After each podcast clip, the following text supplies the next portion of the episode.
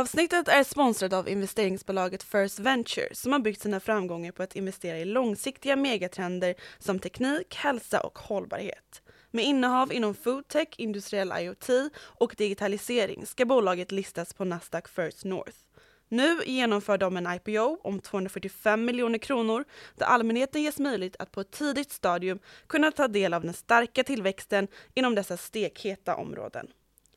First Venture har idag en portfölj bestående av tretton bolag, varav elva är onoterade och två hunnit ta steget in på First North. Den mest framgångsrika investeringen så här långt är i foodtech-koncernen Humble Group som idag värderas till fyra komma tre miljarder kronor. Bolagets grundare Rune Nordlander och Peter Värme har lång erfarenhet av att investera och bidra till värdetillväxt i bolag och välkomnar nu allmänheten att följa med på resan på First North. Läs mer på first venture punkt se.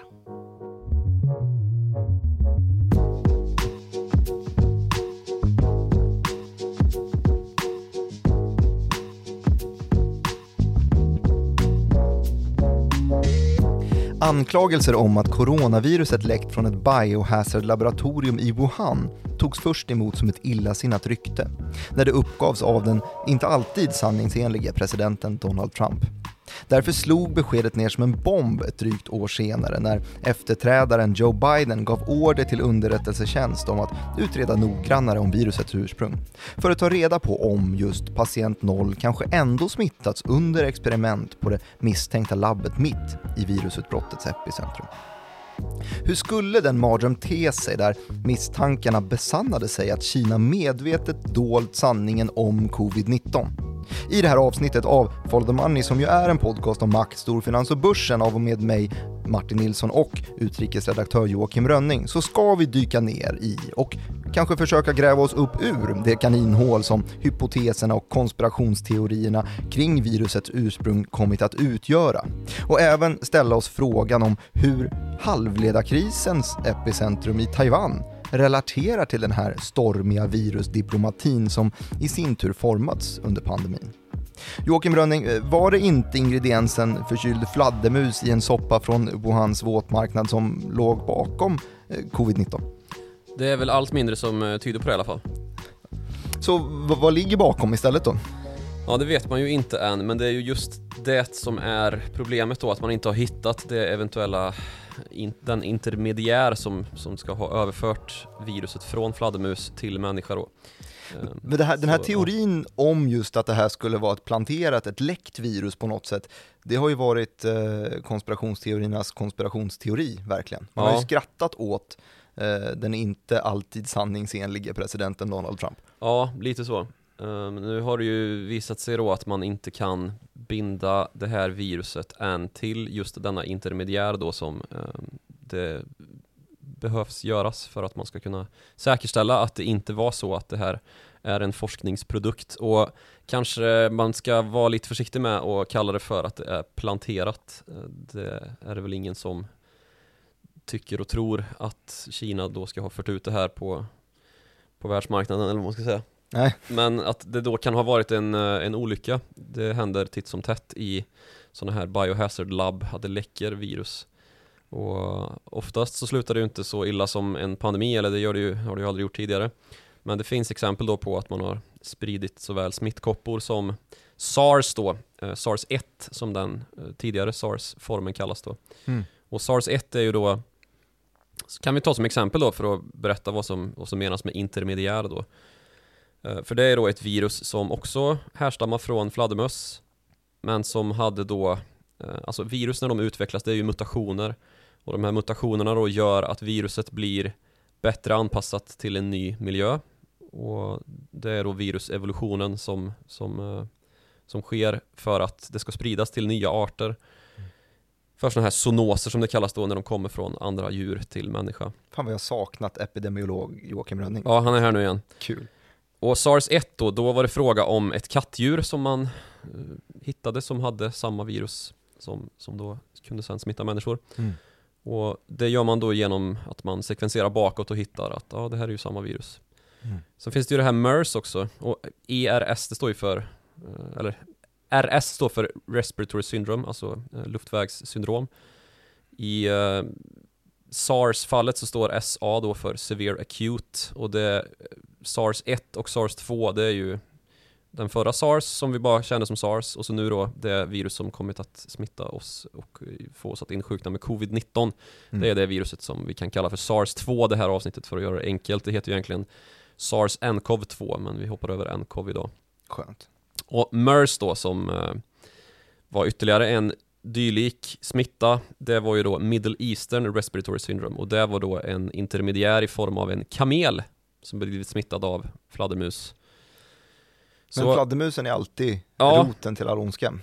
Det är ju så vad det gäller de här coronavirusen då, eh, att de, de härstammar från fladdermussläktet. Mm. Och här har vi då ett problem, för vi har inte hittat denna intermediär, och man kan då utesluta, eller det har hittills inte bevisats att det har varit en direktöverföring från, från fladdermus till människa. Det var ju där någonstans vi, vi hamnade i denna soppa. Mutationen som man smittades av från fladdermusen i sig smittar inte människa till människa, utan det måste finnas något steg däremellan. Där just det, och det här var man ju också, om vi går tillbaka till epicentrat Wuhan då tjugonitton tjugotjugo där i årsskiftet, så var det ju det första man sa då när det här utbrottet kom till stånd, och, och man, alltså det var läkare som i sociala mediegrupper började varna om det här, och var det flera senare med dog mm. själva. Att med, vet du, myndigheterna var ju tidigt ute att säga att det här är ingenting som smittar människa till människa. Mm. Så det här är smitta som då har uppkommit på våtmarknaden i, i Wuhan. Och man hade initiala indikationer på att det kunde ha att göra med ett, en myrkott som hade ett liknande virus i sig, eh, som då ska ha sålts på den här marknaden. Och så hade man det här med fladdermus då, att det kunde vara direktöverföring från fladdermus till människa. Mm. Men det här eh, har ju visat sig inte stämma då. Det finns då fladdermusvirus som är väldigt lika. Det mest lika är väl till... till eh, den genomiska uppsättningen ungefär, ja, över nittio procent likt, men, men ändå inte tillräckligt då för att man ska kunna dra en direkt linje därifrån till att det här ska ha smittat människa. Och så har man kunnat bakåtsekvensera och hitta då att det skulle ta ungefär femtio år för det här fladdermusviruset att utveckla sig till SARS två då. Det som... Den som regerar idag. Ja, precis. Och där någonstans så kommer vi ju in på det här med labbläcka hypotesen, först konspirationsteori, därefter hypotes.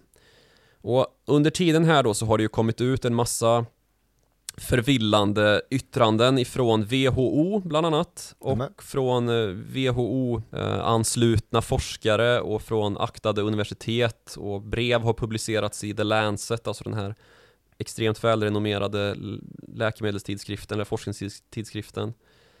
Och sen så har det ju då nystats i detta av allehanda journalister som först har blivit, ja, vad ska man säga, icke-hörsammade fram till dess att det i början av maj här publicerades en oerhört grundlig granskning av en vetenskapsjournalist som heter Nicholas Wade. Mm. Och han går då på en oerhört grundlig basis in på hur det här har skett, både kronologiskt och i detalj, en oerhörd detaljrikedom då. Eh, vad går han in på har skett? Han slår då bland annat ner på de här initiala dementierna som lämnades av olika forskare. Och där han då kan knyta alla de här forskarna till någon form av att, att de har någonting att förlora på om det skulle vara så att det här viruset har spridits ah, okay, så, så forskare, via Wuhan-labbet. Forskare har varit ute i The Lancet till exempel och dementerat att det här skulle kunna vara en labbläcka. Precis. Det de dementerar. Ja. Och sen så slår då den här journalisten ner på att det de säger i alla fall, det hänger inte ihop. Dels det, men också då att de har en... en att det är deras egen angelägenhet att, att det inte skulle visa sig vara så att det här är slarv inne på Wuhan-labbet, för att de är direkt kopplade till Wuhan-labbet och har... De äger aktier i Wuhan-labbet. Ja, moraliska aktier i Wuhan-labbet i alla fall. Mm. Det här är ju folk som är ganska tätt kopplade till just W H O, och W H O har ju också bidragit då som sagt till att det här har, att det inte har utretts tillräckligt, och det har väl mycket att göra med att man lite grann har tvingats gå i Kinas ledband, dels för att då Wuhan ligger i Kina. Mm. Wuhan-labbet är kinesiskt. Kina är en väldigt viktig medlem i W H O som ju finansierar stora delar av verksamheten. Mm. Så det är ju svårt här att, att sätta press på Kina, uppenbarligen. Ja, W H O har verkligen fått tappat mycket trovärdighet. I alla fall i början av pandemin så hamnade de just i, i, i skottlinjen här. För att de var ju som sagt till stor del finansierade av Kina, och resten av världen sneglade på Kinas eh, dödsstatistik och sjukdomsstatistiksiffror i pandemins utbrott och kollade på dem och sa det här, det här stämmer inte riktigt va? Det stämmer Nej. inte riktigt överens med resten av mediebilden, men W H O eh, sa inte emot. Utan Nej, initialt i alla fall, men sen till slut då så, så blev det ju en oerhörd drastisk puckel i statistiken när W H O till slut då tilläts komma in och ställa krav då på ni kan inte redovisa era siffror på det här viset. Och då och, de lyfte på filterna så såg de exakt hur många som hade... Man började kategorisera mm. om då vad som skulle anses vara ett, ett coronarelaterat dödsfall. Liksom. Inte bara ja, att man avskrev det som lunginflammation. Mm. För att det är ju då följden av ja, covid. Men det som det här då i sin tur har satt fingret på och som också tas upp av Nicholas Wade i den här grundliga artikeln som han skrivit då som publicerades i början på maj, det är ju problematiken kring en forskningsform som kallas för gain of function virologi. Mm. Och gain of function virologi, det går då ut på att man ska speeda upp den här virologiska utvecklingen. Alltså det den... du sa att skulle ta femtio år att ja, nå den här mutationen, den vill man inte ska ta femtio år längre. Precis. Varför? Det finns då sådana laboratorier som jobbar med sånt här, och det har det funnits tidigare i stora delar av världen, i U S A bland annat, fram till tjugotretton fjorton någonting, när Obama bestämde sig för att det här är tveksamt om vi kan ägna oss åt det här på etiska, av etiska skäl. Dels då på grund av att det finns en just oerhört stor risk i form av att man då utvecklar någonting som inte finns naturligt utan som utgör ett hot då i form av just läckor. Men varför vill man göra det från första början? Det är ju då för att förekomma snarare än, vad heter det? Förekommas. Förekommas. Alltså att man ska kunna utveckla ikapp kommande virus om man säger så. Så att när man hittar den här eh, fladdermusvirustypen så stoppar man in det i labbet och snabbforskar fram och ser kommer till den punkten att ah, vid den här punkten skulle det kunna överföras till människa, då är det den typen av vaccin vi behöver börja Exakt utveckla så. redan nu. Ja, precis. Och antivirala mm. lösningar då för att stoppa den typen av, av uh, virus. Och den här gain of function-forskningen uh, då, den består i att man, man jobbar med uh, humaniserade möss, alltså möss som har samma typ av, som är ganska så mänskliga i sin celluppbyggnad. Och då kan man just få de här, alltså generationshoppen då som, som viruset behöver ta för att utveckla och mutera till att bli just smittsamt mot människa mm. mycket snabbare än de här femtio åren då som det hade tagit i naturen. Nu är det ju oklart då om man har lyckats med det här så tillvida att man har tagit fram SARS två viruset, det som orsakade covid-pandemin, mm. eller inte. Men Kina har ju inte velat ge W H O-forskarna eller forskarna, W H O-utredarna som ju har ändå getts visst tillträde då till Kinas och just utforska bakgrunden till viruset. Och det gör man ju för att man vill komma till insikt med hur ska vi göra för att stoppa ett framtida sånt här utbrott. Mm. Kina har inte gett full tillgång då till dokumentationen inuti det här labbet som ju är ett biohazard level fyra labb, alltså den högsta nivån då av säkerhet för, som krävs för, för forskning. Den typen av forskning kan genomföras just på den här typen av labb då. Mm. Och som sagt då, U S A har slutat med den här typen av forskning. Fast det har man ju inte, såklart. Um, för det här är också någonting som har kommit fram i medierapporteringen då. Ska man säga, innan det här blev befäst att man tittar närmare på det här nu, och, och Joe Bidens order då som han, han gav till de egna underrättelsetjänsterna för att försöka utreda det här på nittio dagar. Ganska så snabbt jobbat för att slutföra en sån utvärdering. Det kanske man skulle låta dröja lite längre än så egentligen. Mm. Men då, när det har blivit lite mer allmänt vedertagen hypotes det här, så har det ju både kablats ut som en um, konspirationsteori då först, och numera befäst sanning att U S A har ju varit med och finansierat den här forskningen på Wuhan-labbet. För bara för att man slutade med det i U S A så innebar det inte att man slutade med det punkt slut, utan att man bara flyttade den till Wuhan. Så Wuhan-laboratoriet har ju fått finansiering av U S As hälsovårdsmyndigheter under de här åren då sedan tjugofjorton fram tills tjugoarton, när då U S As ambassad i Peking skickade dit personal då för att göra ett litet studiebesök och se hur det här, den här forskningen gick till. Mm. Och slutsatsen därifrån var: sluta fondera den här forskningen. Den är ju livsfarlig. Och den sker dessutom inte som forskning ska genomföras under nivå fyra forskning då, alltså den högsta säkerhetsklassen. V- vad innebär egentligen den högsta säkerhetsklassen? Nivå fyra forskning med sån säkerhetsklass innebär rymddräkt och luftsluss liksom. Det, man får in med fugelsang för att ja, kunna hantera det. Det är det man tänker sig när man, eller det man ser när man, om man ser någon pandemifilm eller mm. något dylikt mm. eh, zombieaktigt liksom, att det här är den allra, allra farligaste typen av eh, forskning som går att genomföra på eh, alltså av biologiska virus, virus och ja, men den, den, allra, den allra mest smittsamma typen av organiska material som, som det forskas på är mm. under nivå fyra. Och enligt den här rapporten från den amerikanska ambassaden i Peking så skedde den här forskningen snarare under nivå två. Och det är inte mer än att man kan jämföra med ungefär ett, en tandläkarmottagning. Så att det, ja, det var ju alldeles för, alldeles ja. för släpphänt. Och hypotesen därifrån då springer ju naturligtvis att det är ju någon som har forskat på det här, som har exponerats för detta virus som vi i det här avsnittet kallar för SARS två mm. och sen tagit med sig ut på gatan och spridit det. Mm. Um. Så det här är då en, en löpande hypotes som de här amerikanska personerna har nittio dagar på sig att utreda om det ligger någon sanning bakom. Skulle man under de här nittio dagarna hitta en, en alternativ förklaring, att man hittar den, den här myrkotten exempelvis eh, som då kan visa på att det har skett en mutation långt tidigare och att det här har varit intermediären, då har man en alternativ förklaring för hur viruset spreds. Men fram tills dess, så det finns någon lucka i just den här spridningen som just nu fylls ganska bra av den här lab-leak-teorin då. Ja, så är det. Och sen vad det gäller den här myrkotten så, så kan vi nästan frångå den, för den har man ju då eh, konstaterat inte var eh, intermediären. Det är tur det, var det, ett, för att ett jag, likt...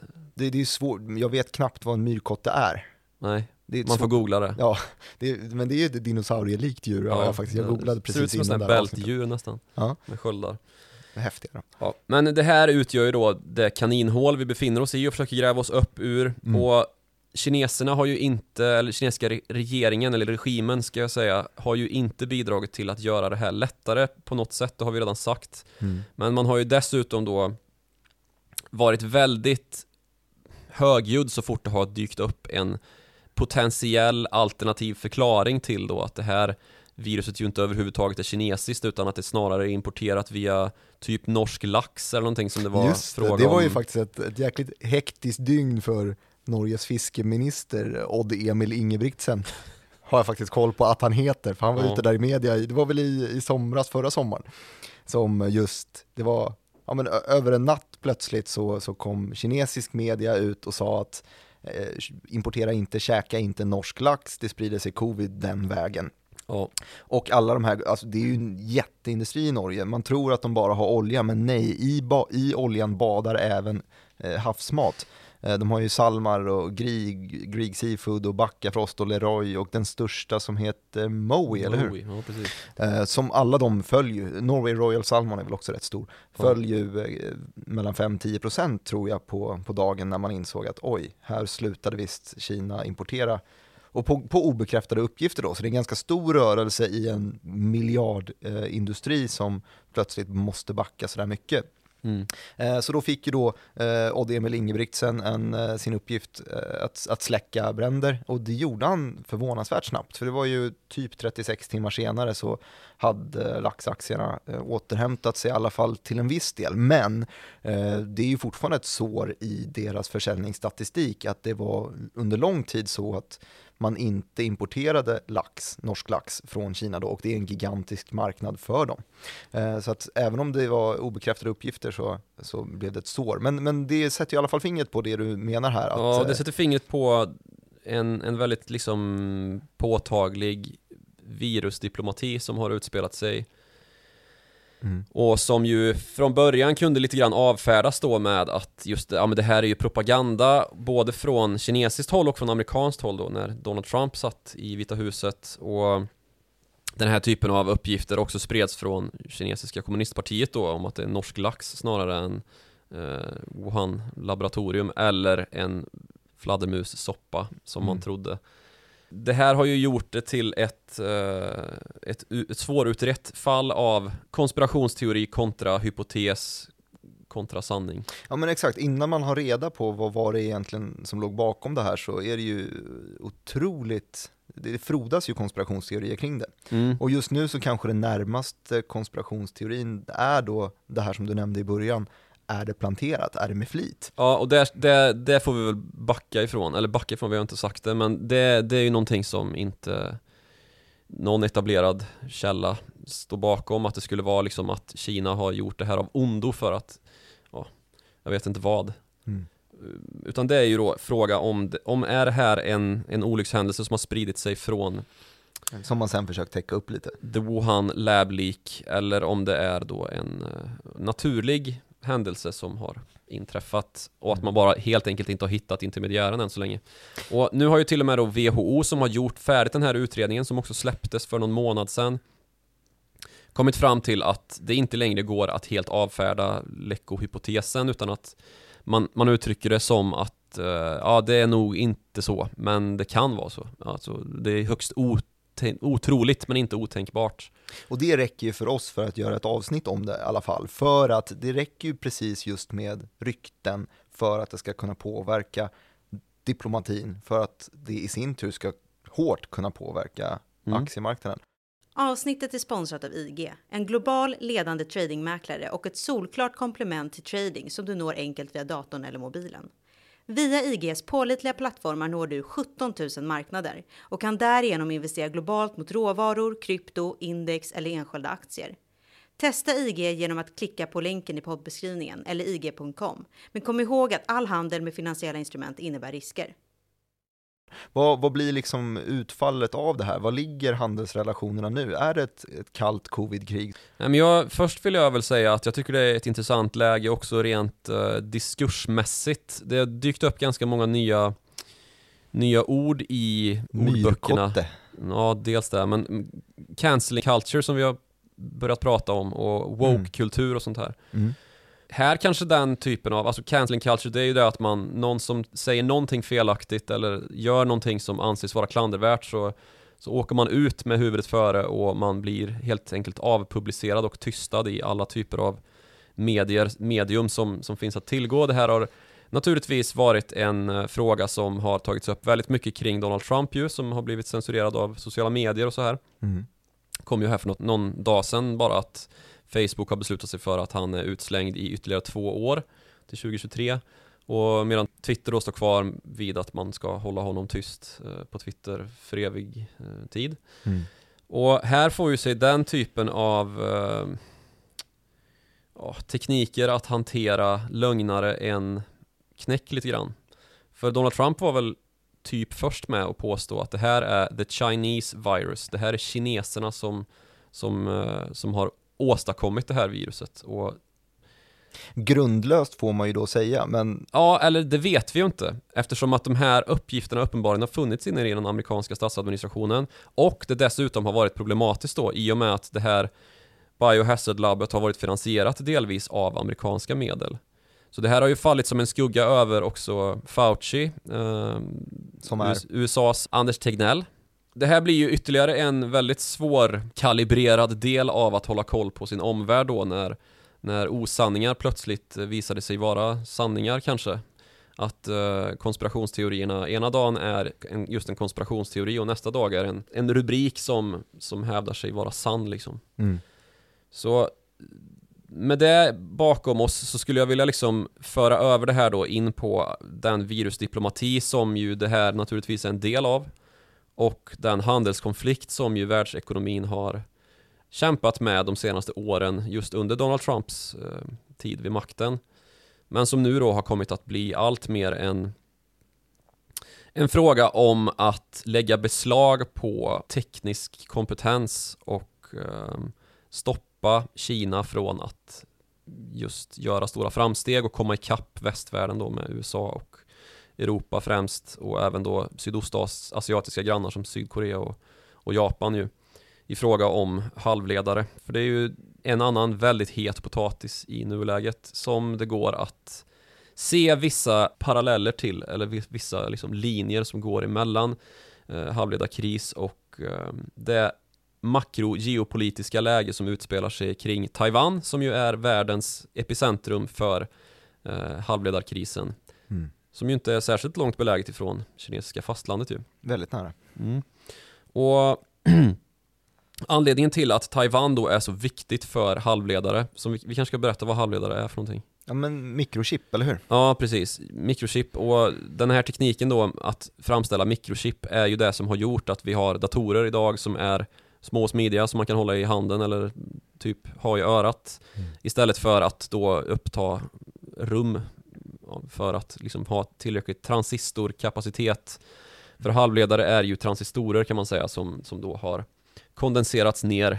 Man skjuter laser på små små tenn och bildar eh, miljontals små strömbrytare, läste jag i någon, något litet ja, morgonbrev här som en helt, förklaring. Det är ju helt korrekt. Ja.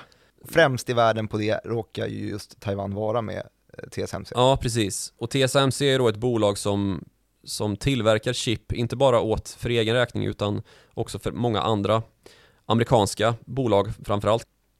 Vi har ju Nvidia och Qualcomm och Broadcom och allt vad de heter. Och det är ju bolag som i ganska stor utsträckning hör hemma i Silicon Valley. Och silicon betyder ju kisel och det är det material som, som man gör de här halvledarna av. Så där har vi förklaringen till varför det heter Silicon Valley. Mm. Um, och många har ju kopplat den här liksom, Huaweis kris till Google, just att man blev påförda handelsrestriktioner. Amerikanska bolag fick inte sälja varor och produkter längre till Just till det, Huawei. Den här krisen som vi har täckt i ganska många olika avsnitt. Ja, men nästan varje avsnitt känns som. Men någonting som slagit ännu hårdare mot, mot Huawei är ju just att halvledartillverkarna förbjöds sälja vissa typer av chip till, till det här bolaget då, som anklagas för att vara en del av den kinesiska statsförvaltningen i princip och som en del av den kinesiska militären och som ju ska då enligt amerikansk utsago kunna spionera på andra länders medborgare via telekomnät i konkurrens med Ericsson och Nokia typ. Just det, för det är ju då U S A som egentligen har den största makten över eh, halvledarindustrin genom sin allians med Taiwan. Just hur? Det. Och genom, på hemmaplan har de ju Intel och eh, Qualcomm till exempel, va? Mm. Som, som tillverkar mycket av det och många andra som utlicensierar till exempel A M D. Eh, ja, precis. Nvidia. Alltså man får ju sönderdela det här då, för det finns ju då Foundries-verksamheten och det kan man, det kan, alltså, Foundry betyder ju gjuteri. Mm. Och det är ju här man tillverkar chip. Men de här fabrikerna tillverkar ju inte bara T S M C-chip. Och Intel och Samsung är de enda egentliga konkurrenterna vad det gäller Foundries, alltså gjuterierna. Mm. Så Intel är en direktkonkurrent till T S M C, det är inte Qualcomm.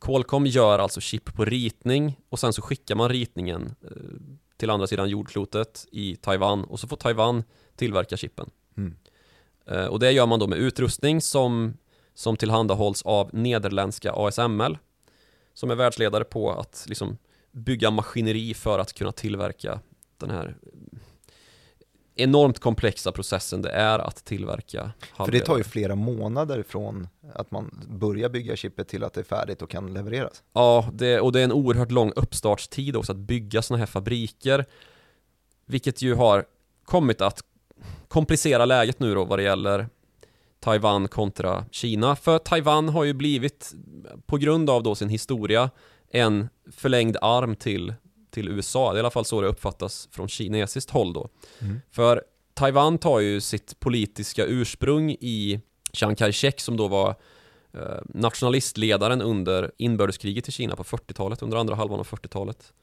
Efter andra världskriget så slogs man ju om makten i, alltså vem som skulle styra Kina. Det var Mao Zedong mot Chiang Kai-shek och Mao Zedong var kommunist, det vet vi alla. Mm. Och det slutade ju med att, att Mao Zedong kunde då jaga ut Chiang Kai-shek och hans nationalister som satt på makten i Kina. Och de tog sin tillflykt då till just Taiwan och byggde där sin egen stat som aldrig har blivit erkänd av varken helt av omvärlden eller av Kina naturligtvis. Som fortsatt har anspråk på Taiwan. Mm. Och problemet för Taiwan då är ju att Kina har så pass hårda anspråk att man hävdar att förr eller senare så kommer vi ta tillbaka Taiwan och in, förlivare i Folkrepubliken. Man har ju tagit myrsteg just ditåt eh, under de senaste åren. Jag vet att vi har nämnt det någon gång tidigare i podden också, att det var bara några år sedan som Sverige plötsligt ändrade kommunikationen. Mm. Eh, så att det också, vi hävdar ju i, i någon mån att det också är en eh, provins av Kina, för det är precis så ja. Det står på posten man skickar dit. Så ja, S A S hävdar ju det i alla fall, blir ju uppringda av... Det, blir, det är ofta, om man kallar Taiwan för ett land så blir man alltid åt, åt hytt av eh, kinesisk ambassad eller dylikt. Mm. Man är ju oerhört liksom, måna om att det här inte ska uppfattas som något annat än en kinesisk provins. Mm. På senare tid då så går det att koppla den här konflikten som finns mellan Taiwan, U S A eh, å ena sidan och Kina å andra sidan då, genom den upptrappning som har skett i samband med att de här beskyllningarna nu har riktats allt mer mot Kina då, i fråga om vad fan har ni gjort? Har ni slarvat med ert labb och, lett, och det har lett till att SARS två började spridas som sen eskalerade under tiden som ni ljög om att det här smittar inte människa till människa, för att sedan skicka ut det här larmet mitt i natten som orsakade, alltså att om, eh, vad var det, trettiosex timmar så kommer vi stänga ner stan, som man då gjorde i Wuhan, var ju den första staden som blev lockdown. Mm. Där man snickrade in folk, finns det ju tv-bilder på som, som fick mycket uppmärksamhet. Och under den natten, eller under det följande dygnet, så flydde alltså trehundratusen personer från Wuhan. Och därefter så fick vi en pandemi. Mm. Kina har ju som sagt via norsk lax och allt möjligt försökt få det här att verka som något annat då än att, ja, att det var i Kina som den här smittan bröt ut först ungefär. I samband då med att man har skickat på Kina den här anklagelsen eller antydanden till anklagelse om att smittan spreds från det här Wuhan-labbet på grund av slarv. Genom att starta den här utredningen då? Ja, precis. Mm. Så har ju överflygningarna från kinesiskt håll in mot Taiwan som... tidigare har varit lite grann en, en fredad, ett fredat luftrum. Man har utgått från att liksom halvvägs in i Taiwansundet, alltså det som skiljer Taiwan, alltså havet mellan Taiwan och Folkrepubliken. Att där, där flyger inte kinesiskt flyg på, alltså Folkrepublikens flyg på taiwanesiska halvan, och så flyger inte taiwanesiska flyg på den folkrepublikanska halvan så att säga. Och sen så har det då skett inskränkningar. Oerhört gradvis, mycket inskränkningar gradvis. har ju skett, och U S A har ju i sin tur inte varit sena med att liksom svara på det här och skicka in hangarfartyg i det här Taiwansundet, och när Kina kanske tidigare då har skickat in lite signalspaningsflyg så har det nu bytts ut mot bombplan. Taiwan får ju naturligtvis svara hela tiden med att skicka upp sina stridsflygplan då för att freda sitt, som man upplever, egna mm. territorium. Uh, och det här har lett till en så pass upptrappad uh, aktivitet att det är en herrans massa olyckor som sker då med taiwanesiska f- stridsflygplan. Det har också lyfts då att det här är ju faktiskt så att det här är ju risk på riktigt nu, att det händer någonting, alltså en... Uh, konflikt som startar på grund av en olyckshändelse, att någon gör en, en subjektiv felbedömning. Det räcker ju med att en soldat trycker på fel knapp liksom, och råkar skjuta ner ett av motståndarnas plan, eller att mm. eh, en, en dylig liksom, incident inträffar för att det ska hetta upp i en allvarlig konflikt som blir svår att, att stoppa. Det finns även exempel på höga amerikanska militärer som varnar för just det här, att eh, liksom aktiviteten i sundet nu, alltså i Sydkinesiska havet, är så pass nära en het konflikt nu att det inte kräver särskilt mycket destabiliserande aktivitet innan vi får en eh, het konflikt. Bland annat så sa en, en avgående general det här i sitt av, avgångstal nyligen, att han räknar med att det kommer ske en, en het konflikt i den här regionen. Och då ska man veta att det är inte bara Kina och Taiwan som, som rör sig här, utan det är Vietnam och det är Japan och Sydkorea och alla de här som har sina historiska oförtreter som, som ska tvistas om liksom. Ja, det känns som att alla håller på att tvista om de få öarna som finns i, i området, och ja, det är inte bara precis. på grund av halvledarna i Taiwan, utan det finns väl även ganska mycket naturresurser på botten av det här sydkinesiska havet. Men halvledarna har kommit att bli liksom den nya rejäla tvistefrågan, och T S M C utgör ju därmed också ett hot. För Kina har ju också ambitioner om att bli självförsörjande på det här området, att kunna skapa sina egna högteknologiska produkter mm. utan att vara beroende av leveranser från U S A. För det är man ju idag. Det är ju U S A som sitter på den allra mest, allra mest högteknologiska produkterna idag, genom Apple till exempel. Och genom de här chipbolagen då som är amerikanska. Själva sitter de och bygger Tamagotchis på deras, vad heter deras halvledare? S M I C. S M I C heter det. Uh-huh. Uh, ja, precis. Det är ju då ett bolag som, som också är en, ett sånt här gjuteri som, som upplåter sina uh, produktionskapaciteter då till att kontraktproducera uh, andra bolags halvledarritningar. Men de är ju decennier efter T S M C. Mm. Och då tänker man, ja, vad bra då att uh, ur ett västerländskt perspektiv att Kina inte är på väg i kapp. Men problemet är ju då att de kanske inte känner att de behöver vara det, eftersom att de när som helst kan ta tillbaks Taiwan. Och då är de i kapp. Ja, precis. Då är det ju vi som ligger bakom. Eftersom att T S M C då har avancerat långt förbi Intel, som, som ju som sagt är en direkt konkurrent till, till T S M C. Och vid sidan av det så tänker man kanske att ja, men Samsung då, det är ju de som tillverkar mest chip i hela världen. Det, det är ju en sån sak som man kanske missar lite grann när man bara tänker på mobiltelefon och kanske tv-tillverkning. Men det är ju alltså också en väldigt stor tillverkare av chip, både för egen räkning och för andras räkning. Mm. Men då är grejen att det är inte beräkningschip, alltså sådana chip som behövs då för att lösa processer, utan snarare minneschip som, som Samsung är experter på. Så det är, en, det är en helt annan gren i tekniken som, som visserligen behövs, men inte den som primärt då nyttjas för att utveckla teknik, och att man då ska komma ner så mycket det bara går i den här nan- nanometerbredden på... Just, man vill ju göra allting så litet som möjligt. Ja, precis. För att få in så många transistorer som möjligt då på så liten yta som det bara går. Mm. Och nu är vi ju inne på att det precis har genomförts lyckade tester med att få till en nanometers processorer, och det är alltså... Då är det nära atom, atomlagernivå liksom, och då kommer man inte... Och vad är storleken idag? Är det fem nanometer? Ja, fem nanometer. Sen så har man väl under produktion, eller under produktion, att man håller på och försöker möjliggöra då fyra eh, och tre nanometers processorer. Mm. Eh, och det är ju då, det är ju, ju, ju mindre avståndet är, desto snabbare går det ju. Mm. Så i moderna mobiltelefoner så, så har man väl fem nanometer som bäst, och så är det på väg då fyra och tre nanometers. Och som sagt då så har T S M C lyckats då med hjälp av, jag tror Qualcomm var inblandade, och även eh, Taiwans nationella universitet. Men vi pratar ju o- oerhört små. Det, på tal om virus så är ju det här, en nanometer är ju mindre än ett virus liksom. Mm. Så um, det säger sig ju självt då att det här är oerhört komplexa processer. Och det här är ju också teknik som naturligtvis kineserna inte bara vill ha för att man ska kunna utveckla sin egen, liksom, sina egna mobiltelefoner utan att vara beroende av amerikanska, att liksom hålla amerikanerna nöjda och få dem att öppna upp och mm. ta bort sanktioner mot diverse bolag. Det är också så att den här tekniken är eh, oumbärlig för stridskrafter. Utan T S M C så skulle till exempel inte U S As J A S trettionio Gripen konkurrent F trettiofem kunna fungera. Mm. Så det är väl kanske det bästa exemplet på varför U S A är så måna om att inte Kina ska intervenera i Taiwan. Så det här är naturligtvis någonting som, som är på en väldigt hög nivå, och där T S M C av vissa kommit att kallas världens viktigaste bolag. Men vilka brickor i det här handelsspelet eh, kommer flyttas härnäst då, då? Jag tänker bolagsmässigt, vad, vad är det för... Eh,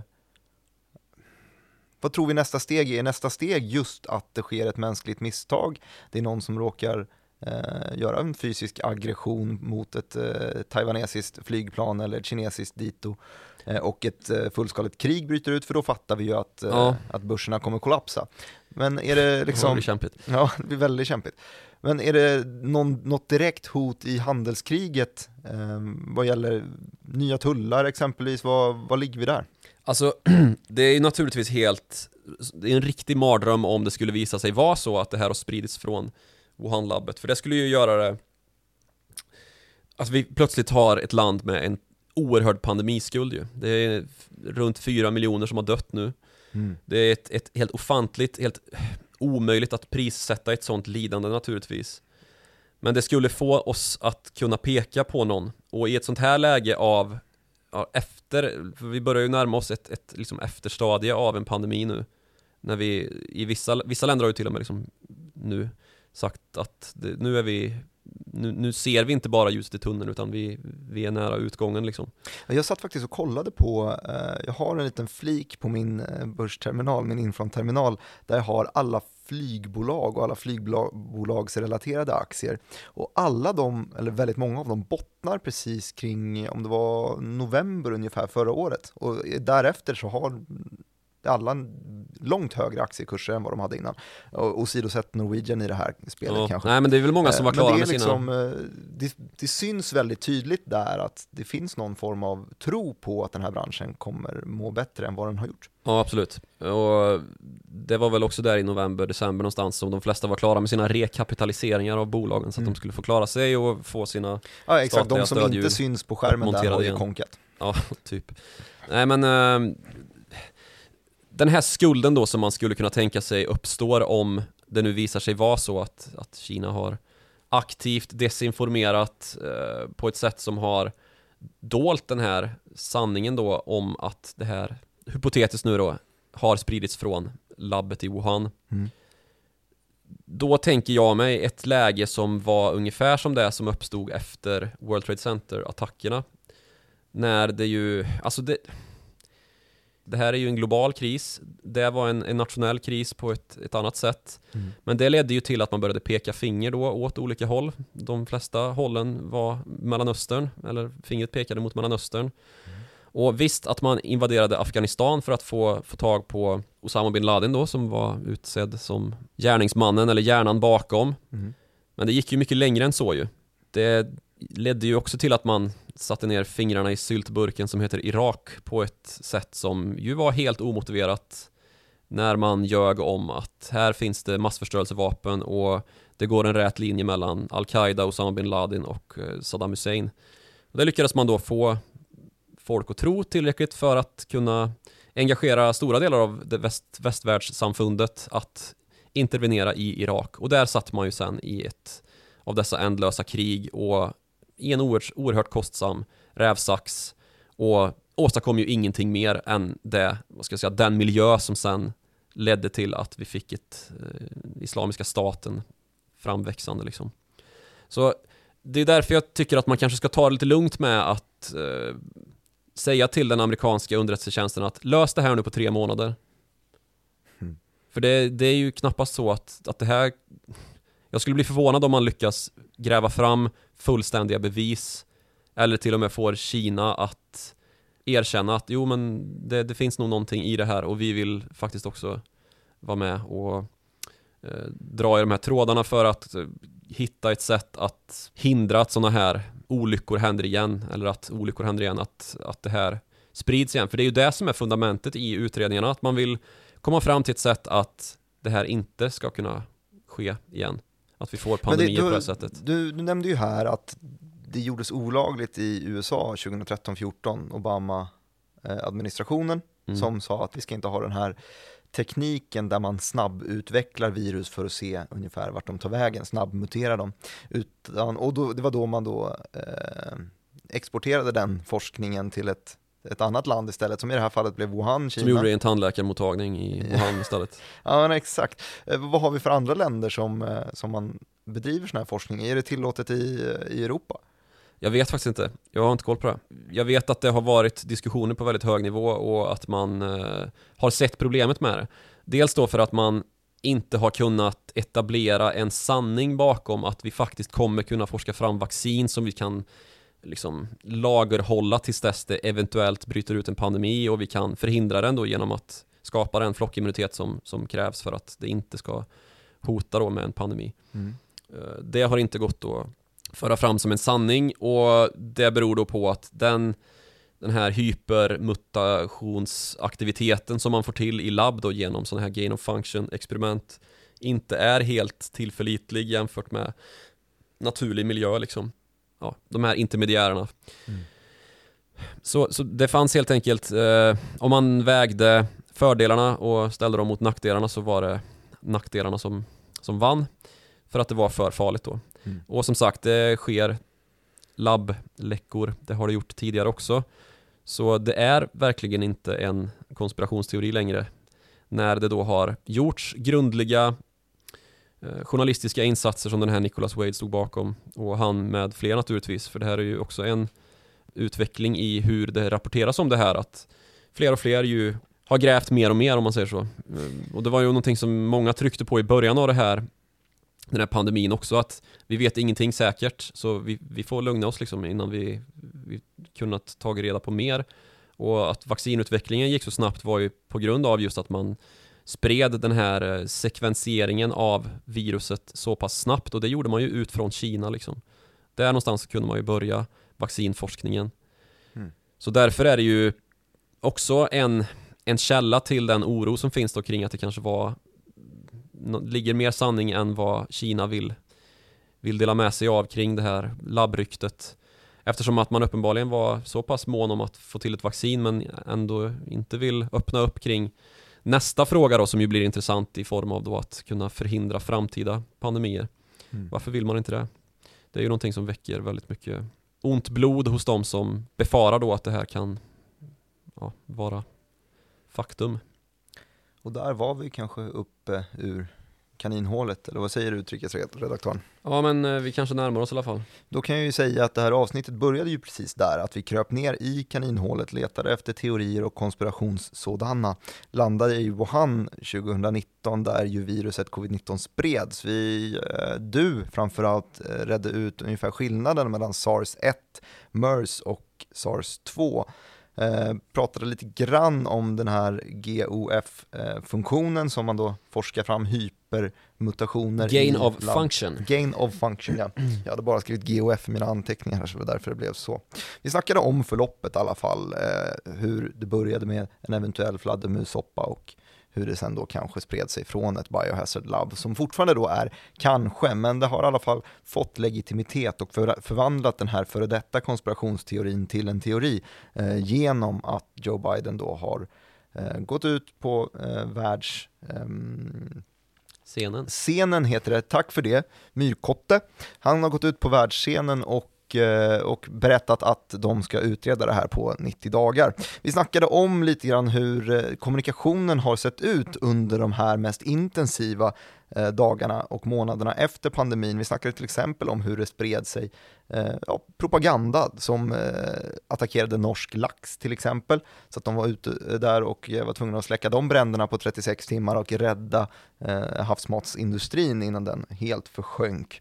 Vi snackade om virusdiplomatin som ju är extremt infekterad, men den heta potatis som man just nu bedriver handelskrig med är ju då halvledarindustrin eh, som är då epicentret för det här. Och själva mitten av det är ju också geografiskt väldigt viktig i Sydkinesiska havet, Taiwan, som då har, eh, är längst fram i utvecklingen av halvledare och är U S A-lojala, vilket sätter då eh, käppar i hjulet för Kina som eh, hävdar att de är det motsatta.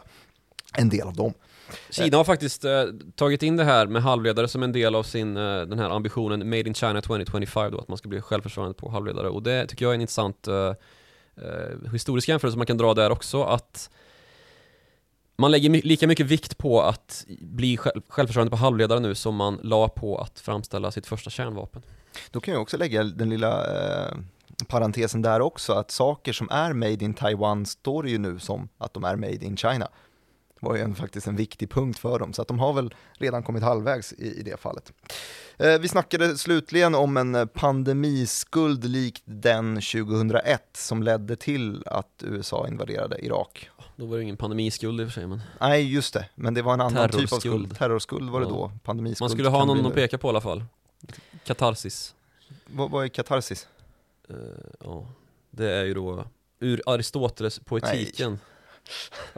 Att eh, när man går på teater, de grekiska eh, tragedierna, så identifierar man sig med huvudpersonen som är tragisk, och så mm. tänker man att ja, oh, gud, skönt att inte jag är så tragisk i alla fall. Eh, och katarsis då, det är det här ögonblicket när man känner sig lite, att det känns lite bättre. Och det finns ju då ett katarsis-drag i att kunna peka på någon annan som skyldig till den här pandemin naturligtvis. Att det skulle kunna vara lite... Man förmildrar sina egna sår med skadeglädje. Ja, kan man väl säga. Och det är ju där någonstans det finns en risk att... Uh, ja. Det finns en liten parallell att göra där mellan hur U S A agerade efter World Trade Center och hur världen skulle kunna tänkas agera om det visar sig att Kina har gömt det här hypotesfaktumet att det var ett labb i Wuhan som spred viruset. Nu har det blivit kväll i studion och vi tackar för att ni har lyssnat i alla fall. Ni kan nå oss på Twitter till exempel, då når man utrikesredaktören på snabel-a Joakim Rönning. Man, Ronning. Just det, för ja. Ö funkar inte i Twitter, nej. Eh, och man kan också nå snabel-a direkt Martin, det är ju då jag. Oss båda når man på e-mailadressen followthemoney at direkt punkt se. Skriv något fint, skriv en recension, det är det flera som har gjort på iTunes, det är jag väldigt glad för. Gett fem stjärnor, det gör att vi eh, sprids ännu bättre. Man kan också skriva en glad kommentar på YouTube eller klicka tumme upp där det går. Gör så, så hörs vi om en vecka.